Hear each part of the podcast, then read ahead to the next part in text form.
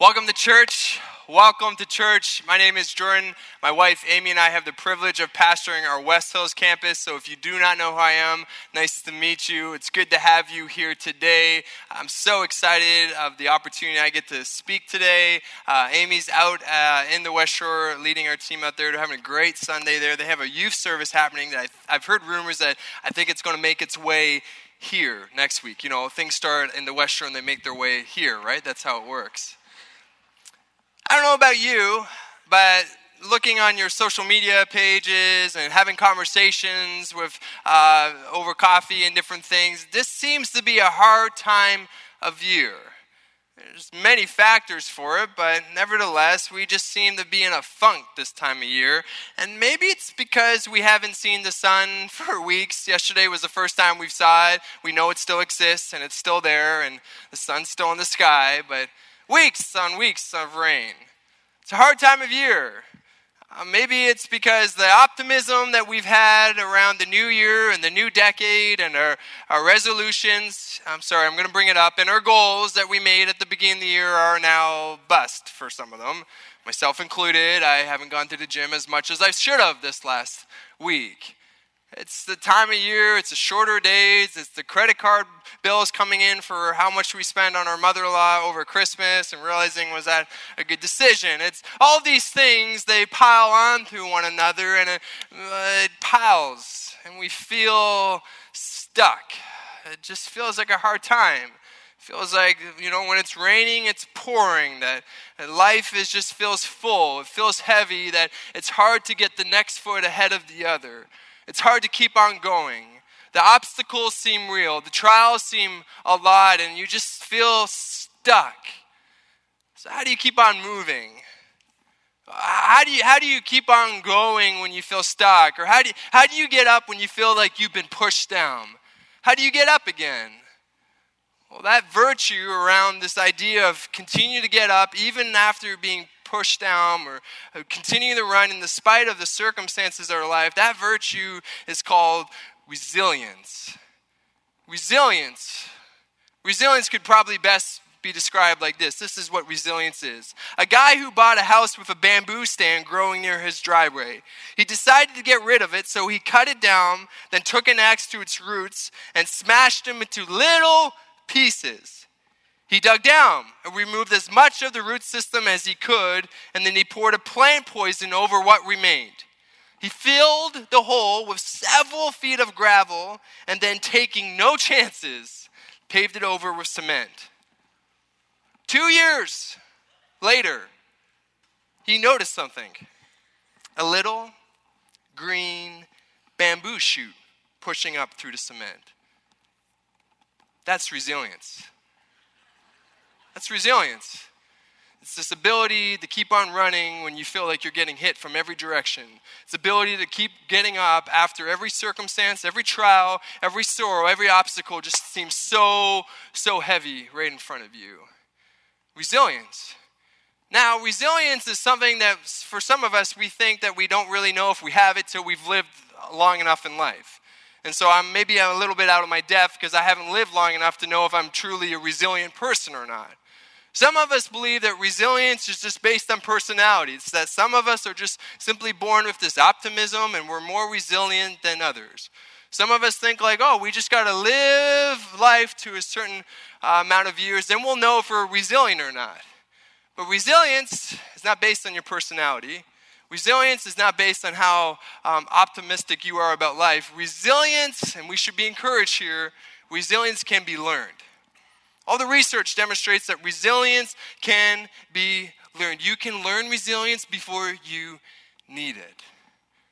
Resilience is a significant virtue, but the question still remains why do some people just seem to have this tenacity, to have this grit to keep on going, and others seem to get stuck in the ditch? The story of Christianity, the history of Christianity, is littered with all kinds of resilient people if you read about how Christianity is today, if you read about the history, you would see character after character that showed great resilience, great tenacity, great grit, in face of many obstacles and even death. In spite of all that, they kept on going, proclaiming the message of Jesus.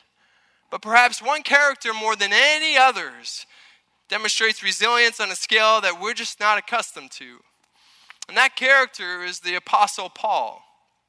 Paul, if you uh, read Acts or if you read any of the New Testament, Paul is that individual that had this radical transformation with Jesus experienced Jesus in this radical way and was so convinced and so compelled and so moved that he began to go around the Mediterranean to all the hubs, all the cities, all the main urban areas, and he began to tell people about Jesus. But wherever Paul went, it wasn't though there was a hotel waiting for him and a parade he had very little fanfare. In fact, most places he received um, uh, lots of obstacles. You see, he received people uh, refuting him or making fun of him or objecting to what he's saying, or he was bullied. Prison. He was put in prison. He, he experienced, he was uh, tortured. He was stoned. He, he went and shipwrecked. He was poisoned. The list goes on and on and on and on. Paul experienced so much trial in his life. Oh, but the man just kept on going. It's like the Energizer Bunny. He just didn't stop. He just kept on going. So listen, if you're here today, and if you're a skeptic, if you're uns- unsure of this whole Jesus thing, listen, you don't have to believe or adhere to everything Paul believed, but you sh- there's a level of respect you have for the man. Because the man ex- demonstrated, the individual demonstrated resilience on a level that we just do not see very often. He was such a person with such tenacity and grit that nothing seemed to stop him. As Paul traveled and planted all these churches, he would go to these places that were never they've never heard about Jesus. There was no existing churches. He was the first one in town. He was the first church he would establish. And so he went to this place called Corinth. And Corinth had a reputation in the ancient world, and it wasn't a reputation for a place where a church would start. But Paul went there, and I could see his friends probably getting around. Paul knows there's no point. You're wasting your time going to Corinth. They'll never believe in Jesus, they'll never accept that message. Nevertheless, Paul went because he was resilient. He shows up in Corinth, and the amazing thing is, dozens, if not hundreds, of people came to the life giving relationship with Jesus. He spent a year and a half there. He had conversations with them. He saw the freedom of Jesus tangibly in front of him, lives being transformed, families being restored. But then, like he does, he goes and he goes to plant some more churches. But over time, he starts to hear these reports. He starts to hear things from Corinth about how everything's not going so well how people are giving up on their faith, how people are leaving or they're adopting other worldviews or different practices, and the things imploding. And so, out of great concern, remember, Paul spent a year and a half with these people. He looked into their eyes and saw the mist forming as they talked about Jesus and how they'd given up their addictions and how they found freedom in a brand new way. And he, he saw them, he saw the transformation. So when Paul hears that the whole thing is combusting, he, oh man, he writes a letter, several letters. Corinth was a troublesome place. It was out of all of the churches, out of all of Paul's quote unquote children, that of all these churches he planted, Corinth gave him the most trouble. He writes two entire letters that we have in our New Testament. Scholars think there's more, and they're long and detailed about all the things that the Corinthians are doing that they shouldn't be doing. They provided the most headache for Paul. Just, you know, if you're a parent, you know that you have one child that causes you more misery than the rest. You love them all the same, but one just gives you more headaches than the rest of them do. That was me growing up. I was the middle child, so I was confused, didn't know my spot, couldn't control my emotions. Lego became my best friend growing up. This was the Corinthians. This was the church of Corinth. They, they were in a lot of mess. And so Paul writes some letter to try to, try to correct some thinking, but try to help them on their journey. And in this letter, he, he talks about everything. He talks about sexual immorality and uh, what you should do with your money and uh, apostleship. And uh, he talks about singleness and marriage. And he talks about all sorts of different things. Uh, he addresses all the issues they have. And then he stops Around halfway through the letter, Paul stops and he, he, he almost speaks on this grandeur level. He wants to deposit something in the Corinthians that he knows that they need. He says, Listen, I could address every issue that you have in your life. I could talk about every circumstance, every trial, every problem, everything that's facing you, but I, I want to I wanna, deposit something in you that's so much more significant. I want to deposit something in you that you need, followers of Jesus. You need this if you're going to run the race in which God has set before you. He tells them about the value of resilience. So in chapter 9, verse 24, he takes a pause and he uses this analogy to, to communicate the importance of resilience. This is what he says in chapter 9, verse 24. Don't you realize that in a race, everyone runs, but only one person gets the prize? So run to win. So, some context here. Paul's saying, So don't you realize, or don't you know, in other words, as you've seen, now he's speaking to the Corinthians. And at this time in Corinth, every two years, there was these massive games, second only to the Olympics, huge, where there would be racing and wrestling and boxing and all these sorts of games. So most Corinthians would have sat in this arena, would watch a race happen where racers would run around the track. And Paul says, as you know, as you've seen with your own eyes in that arena, as you've watched those racers, just those athletes run with such grit and such determination, they all run, but only one of them gets the prize. So run to win. Now, some clarity here. Paul, every analogy falls apart at one point. Paul's not saying that, listen, there's one prize and us all Christians, we're in competition for this one prize. So let's just go at it. No, he, he's saying, listen, there is a prize. There's, there's a point to life. There, it's, uh, there's a point to life. And in other words, Paul's saying, hey, it's not just as important as that you started the race. It's not even as important how fast you run on that race. It's not even important how you run in that race if you fall several times. The point is that you keep on running. You run in a way to win. You, you have this grit, you have this determination to keep on going, that nothing slows you down, nothing stops you, nothing keeps you down. Now, this is not just some simply halftime pump up speech that Paul's telling them here, because he knows the Corinthians. He, knows the stories, he knows how they've given in to temptation, how they've lived in the freedom of Jesus and they've just they've got lazy and they've, they've just kind of accepted everything and they've given in and they have no determination. They're not resilient individuals, and he knows that. So he's just not trying to pump them up. He's trying to tell them about something about life. He's trying to tell them something of uh, an aspect of life that's so important. And that is life is not defined. Life is not defined by your triumphs. It's defined, defined how you respond to your trials. Paul's saying, listen, Corinthians, you've had a great season here. You've had a great start, and now you're experiencing trials. Now you experience uh, obstacles. Now you're experiencing hardships.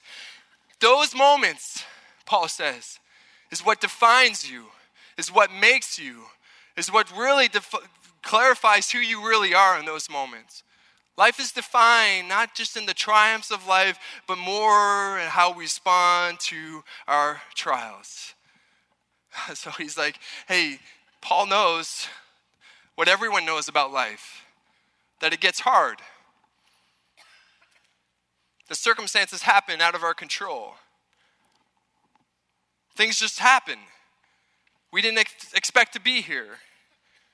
We didn't think that diagnosis was going to happen. We didn't think that relationship was going to end. We didn't think we'd be in this financial situation.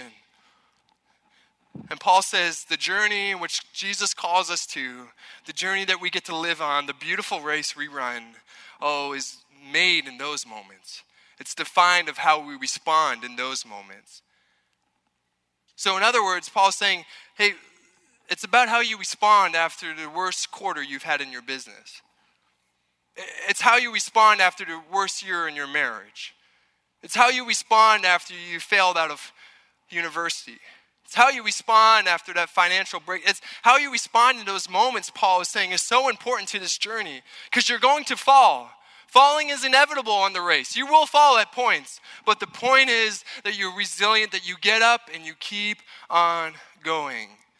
See, Paul wants us to get to another mountaintop, but he knows between every mountain is a valley. And what defines you and what helps you carry on is to run through those valleys, to continue to move forward. Paul says, run to win. Oh, don't take a nap. Don't give up. Don't just stay in that season, but you got to keep on going. So that's great, Paul. Thanks. Maybe that's just your life and you live in a, a reality that we don't live in. So the question is how do we keep on going? How do we become resilient people? Because remember, we can learn this. Well, Paul helps us with this. He carries on, he builds on this analogy, and he gives us a couple habits of resilient people a couple keys to help us understand how, how do we become resilient. This is what he says, moving on in verse 25. He unpacks it for us. How do we become resilient? This is what he says. All athletes are disciplined in their training. They do it to win a prize that will fade away. Haha, but we do it, Corinthians, followers of Jesus, we do it for an eternal prize. So I run with great purpose. I am not just simply shadow boxing, have no idea what I'm doing or who I'm in competition with. Oh no, but every box, every every hit has intention. I have great determination, I have great purpose, I have great vision for my life. Paul's saying, listen, as you see those athletes in that arena in the first century outside of Corinth, Corinthians, as you see them, they do all of that, all that training, all that discipline, all that determination, all that agony. You know why they do that all? For our wreath that will go on their head and a few days later will wither and die. But, oh, he says, but Corinthians, do not forget that we live for eternal purpose. We're speaking about life and death here. There's things bigger, there's things more significant than that's just what's in front of you. He's reminding them as followers of Jesus, there's a purpose that's bigger than you and I. It's a purpose that has eternal reality. And he wants to connect them back to that purpose. He wants to remind them to that. Now, if you're a guest, you should know that we talk about purpose a lot here at church. And some of you are like, here we go, purpose, I got it. And so some of you are like kind of tuning me out because you think purpose is this mumbo jumbo Christianity stuff or this airy fairy type thing. But Harvard Business Review wrote this great little book called Resilience, little white book. It's a quick read. And one of the main things they, they determined and their research demonstrated is that resilient people create meaning out of their suffering. In other words, that we all suffer, but they create meaning out of. This is what they say.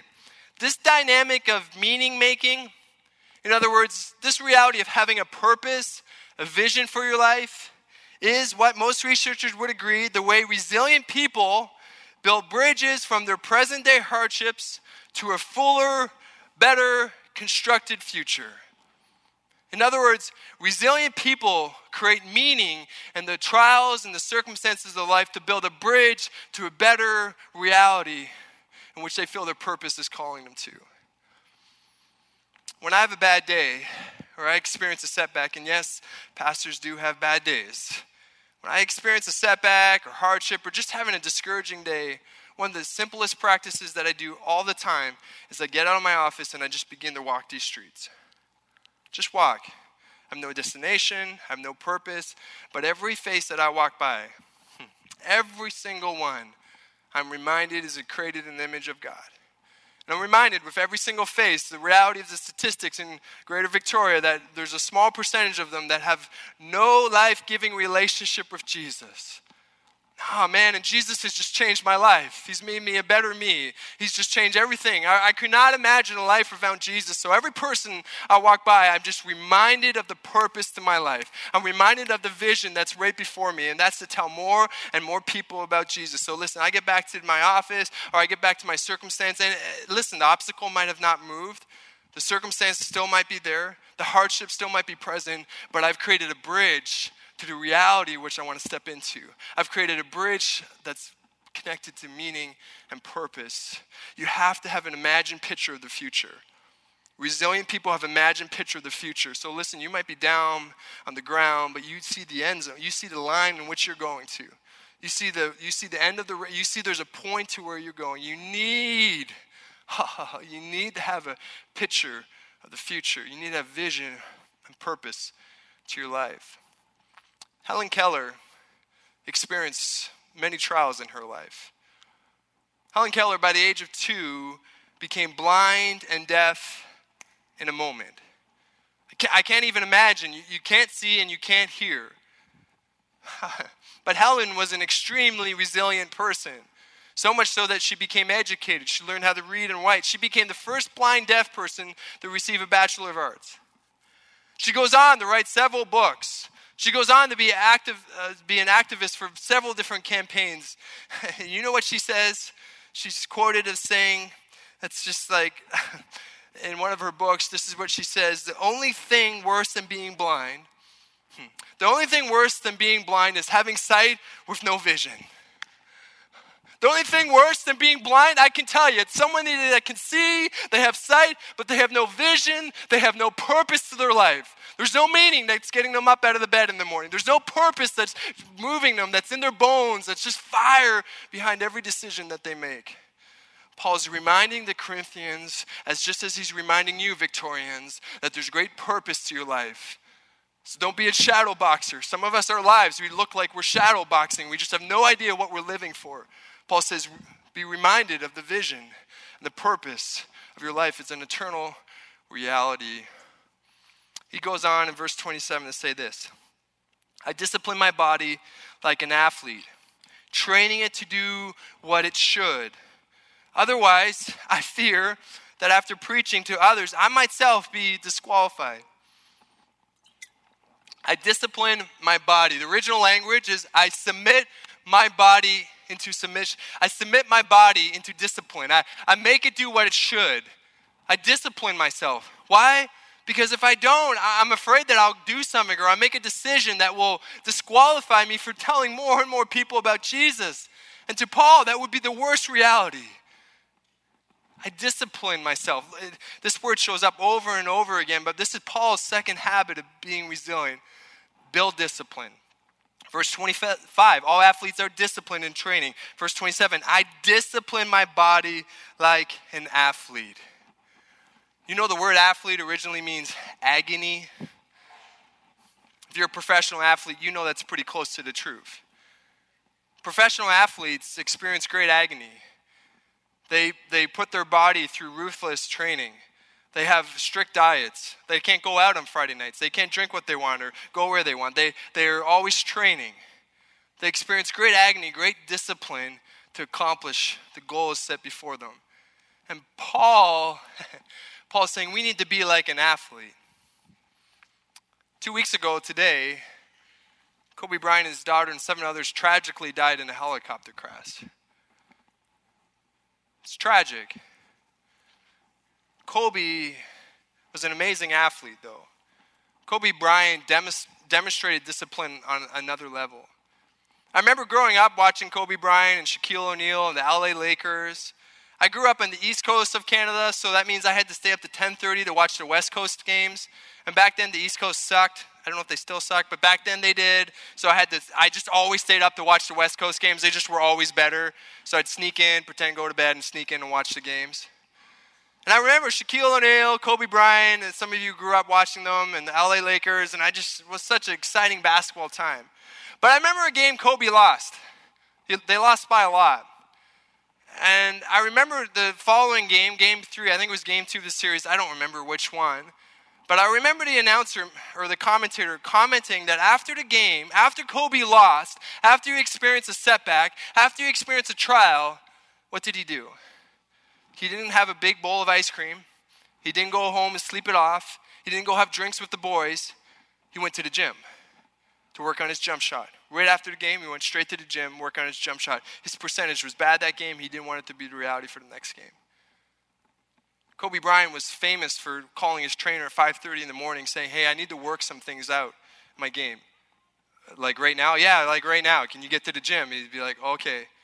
The trainer would get there around 6, 6.30, and Kobe would be drenched. He would just be full of sweat. It looked like he's been running for hours. Kobe Bryant won five NBA championships. He demonstrated discipline, and Paul connects the two for us. And he says, Listen, uh, if we're gonna if we're gonna run the race set before us, if we're gonna be people of resilience, oh, we need to be disciplined. We need to have great discipline. I know that word's not really cool, discipline. It's probably not a goal or resolution that many of you came up with. Probably very few of you, your goal the, the word of the year is discipline. But as we talk about all these virtues in, these ser- in this series, you know, the heart or one of the, the main aspects behind a lot of them is discipline. Discipline. Dis- discipline is what builds resilience. Discipline is what moves you forward. It's an older concept, but Paul wants you to know that you cannot have resilience unless you're willing to give some things up. As I studied and as I researched about characters that demonstrate resilience in history and today, almost all of them, almost all of them were highly disciplined people. They, they projected resilience to get up earlier. They had uncommon habits. They prioritized the right things. They gave up on other things. They demonstrated discipline. So Paul's saying, listen, as you run in this life and as you're, oh man, as you, you're getting tired, your muscles are aching, and you get cramps. Oh, you just got to be disciplined. You have to be a person that's disciplined, that has a purpose in what you're setting forth. But you got to build those rhythms around you because this life is just going to take so much from you. Paul helps us understand resilient people, they live on purpose and they build discipline. But Paul has a third point. It's not actually explicitly said in this passage, but it's in, in, in his entire letter. In fact, he began the letter talking about this. And he wants you to realize, and he wants the Corinthians to realize, don't neglect the spiritual. Paul starts off his letter saying, Don't neglect the spiritual. He, he makes a distinction between wisdom and uh, spiritual matters and living in the spirit. He, ta- he breaks this down. But he doesn't want the Corinthians and he doesn't want you today to realize there's a spiritual element to our resilience. About a year and a half ago, I just, I just started at uh, West Hills. Amy and I started leading out there. And at the same time, there was a pastor, a church planter in the lower mainland that just was doing really well. His church was growing, culture was vibrant, team was growing, worship was impactful. And he was so gracious enough to uh, give me some time, and we talked over the phone. And I just, I just wanted to ask him some questions and just learn what he's doing. Like similar probably in your industry, if someone's doing well, you just you have to lean in and find out what the silver bullet is if there is one. I was the same way. So I called them and I started asking them questions. Okay, how big's your team? Okay, what's your Sunday format? Okay, how long is your work? Uh, just all these detail type questions. Tell me about your team structure and your, how does how does your leadership development work and all this. And but halfway through the conversation, he stopped me. He said, "You know, Jordan, I think like strategy is not your problem." In some ways, I think you got some more strategic things figured out than I do. But can I tell you what made the biggest difference in our church and in my leadership and myself as a person? Yeah, that's why I'm calling you. Give me, give me the silver bullet. He said, I found my two best hours of the week, my two most productive hours of the week. I'm like, okay, yeah, yeah. And I fasted and prayed in those. Uh, about your message for Sunday? No. Did you use that as an illustration? No. I just fasted and prayed. I prayed without ceasing. I prayed with a determination, and I fasted in those two hours, my best two hours of the week. And he's like, that nothing changed our church more than that. I thought about it. I wrote it down. I looked at my calendar and I was like, I think I got 10 minutes over here. Honestly, it went in one ear and went out the other. It's not tangible. That, how am I? That's, that's not going to work. I need something more concrete. And maybe some of you think that today. I just need something more concrete. Well, fast forward to late November, early December this year. Walking in December, busy season. I spoke twice. We had a Christmas production. You guys, uh, there was one here, there's one at West Hills, and our team worked so hard. Our team worked so hard. That theater at Belmont High School has never looked so good. Our team just killed it. They just did such a good job. It was we filled the theater twice. It was such a good experience. It took so much work, and I just was in a funk. It did nothing for me. I was tired. I was exhausted. It was such a good night, and it just did nothing to my soul. Oprah Winfrey could have attended, and it wouldn't have changed anything. Celine Dion could have led Silent Night at the end, and I would have been, oh, it's okay. Whatever, Selena. I was in a funk. I was hoping that the Christmas break after Christmas, I would I'd be able to just have some much needed rest and be rejuvenated and I got sick. 2020 came, a new decade, brand new year. So excited. Uh, I had nothing. I'm usually a guy who loves goals. I'm just like all about those fresh starts. And I just walked into 2020 feeling tired. Oh, I'm tired. And we got church again. And I just felt like I had nothing to my team. Our first team night, our, our lead team at West Hills, the first night, I, this is how I start the night for New Year. Guys, I feel like I got nothing. That's what I said. They were really inspired after that. I just feel like I got nothing to give. I, and uh, so I'm going to do the one thing I'm going to do one thing that might change everything. Our year at GT always starts the same way. We start with 20 days of prayer. And I walked in 2020 feeling tired, so listen, I, I decided I'm going to make, I'm going to make some shifts. I, I'm, I'm going to commit to prayer in this season. I'm going to get up early. I'm going to, I'm going to give up some other things. I'm going to get rid of some other habits. I'm, I'm, I'm going to fast from some things. I'm going to be committed to prayer. Every Saturday at noon at prayer, I'm going to be there, and I'm going to be excited for that. Me and Amy, we're, we're going to pray more than we've ever had before. And it's not like nothing changed right away. I still felt tired and discouraged. I felt like in a funk. I felt stuck. But then we had this prayer meeting at a dance studio downtown. Some of you were there. At noon. And we were just singing songs and we just were worshiping and praying. And I just there and I just was thinking that 90 some years ago, a group of followers of Jesus gathered in that spot and had a belief and had a vision and had a purpose. Ah, and 90 some years ago, this is our third campus, starting a fourth one this fall, and all of you are here. I thought about it. What did they have back then that I need today? They just had a little spot where they gathered and prayed and sang songs. What did they have that I needed? They didn't really have anything. They didn't have like a cool sound system. They didn't have this. They didn't have that. They didn't have it. They didn't have a lot of things, but they had God. And I realized when you feel like you got nothing, you still have God. I felt like I had nothing, and I walked in that season, and I walked in away from that night. Say these people were resilient not because they read a book from Harvard Business Review, not because they had time hacks, not because they had the right podcast or the right leadership stuff. They were resilient because they depended on God for something that they could not produce. I'm inviting the band to come up, and would you stand with me? We're going to close. Some of you today, either right now or there's been seasons of your life you feel stuck you feel like the weight of life or the circumstance around you, you, you just feel stuck right now. You feel tired. You feel exhausted. You, you, you don't want to keep on going. Maybe that's you right now. Can I just encourage you in this moment? Oh, I, I think this is for somebody. Don't give up. Ah, uh, don't give up. Because your life might feel broken. Your circumstances might be all a mess. But God loves to make something beautiful out of our brokenness.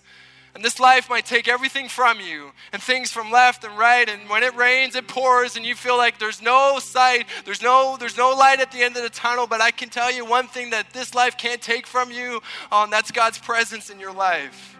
And so, listen, we're going to sing more and more time. And I don't know one other way to end than you to reach out and surrender to the God who made you, the God who loves you, the God who paid the ultimate price for you. Because, listen, I got nothing else for you. I only can tell you about Jesus. And in this moment, oh, why would you not reach out to him? Why would you not reach out to the God who just wants to fill you with strength, fill you with inspiration beyond what you can take? So, listen, this is an environment where this is a moment. So, don't think about lunch, don't think about where you need to go, but be like a person who hasn't ate for days and there's a plate right in front of you full of food. Feast, for the Lord is good. Dwell on Him, finish Him. So, Father, Father, we make a declaration right now in this moment. God, you would be everything that we need.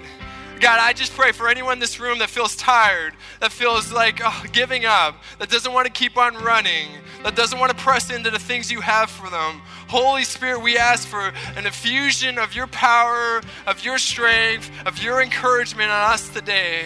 God, may we surrender. May we not lean on our own strengths, may we not lean on our pride and our abilities, but God, may we just open our arms, open our hands, and say, God, we need you today. God, I feel like I got nothing, so I need more of you. So may we be a people that surrender to the Almighty God. Father, may you just begin to rejuvenate hearts. May you begin to feel love, feel compassion in every individual. God, may we be people that are resilient not because of our ability our strengths, but because of the goodness that is found in you. We ask all this in your wonderful and